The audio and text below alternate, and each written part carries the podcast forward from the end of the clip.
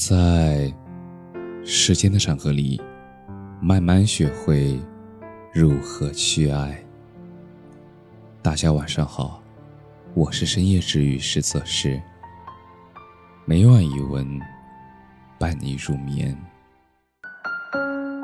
一蔬一饭，才是最长情的告白。你见过一个人离开时的样子吗？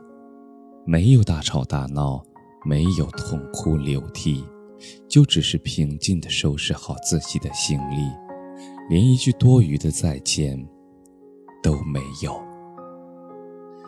在泛白的天空下，他沉进拥挤的人潮，如同一颗石子落入了大海，一瞬间无影无踪。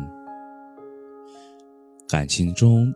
也总有一些人会用离开的方式让你知道，哪怕再爱，耐心也会有耗尽的一天；哪怕忍耐，爱意也终会有消磨完的一刻。没有人能够在一段感情当中做到十全十美，即便是真心相爱的两个人，也会有大大小小的摩擦。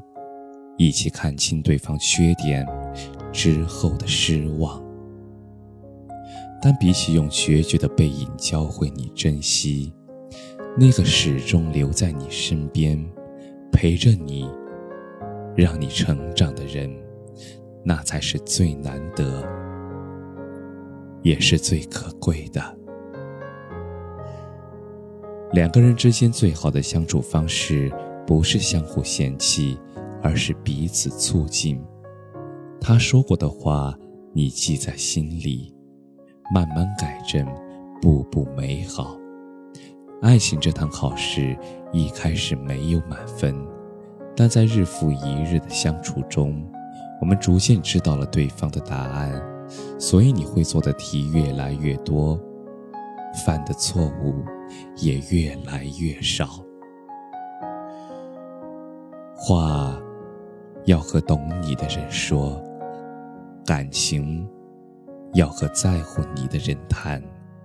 女人会越宠越温柔，男人会越爱越成熟。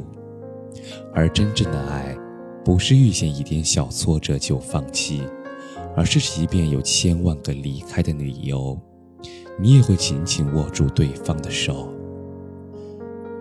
因为你知道，茫茫人海，遇见不容易，失去很可惜。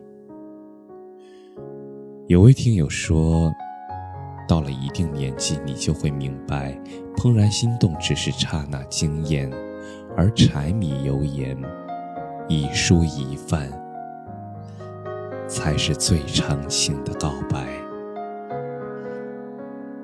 或许长久的感情，也从来不是一个人努力，而是两个人相守，在繁琐的生活当中，被偏爱的那个人，那更要好好珍惜。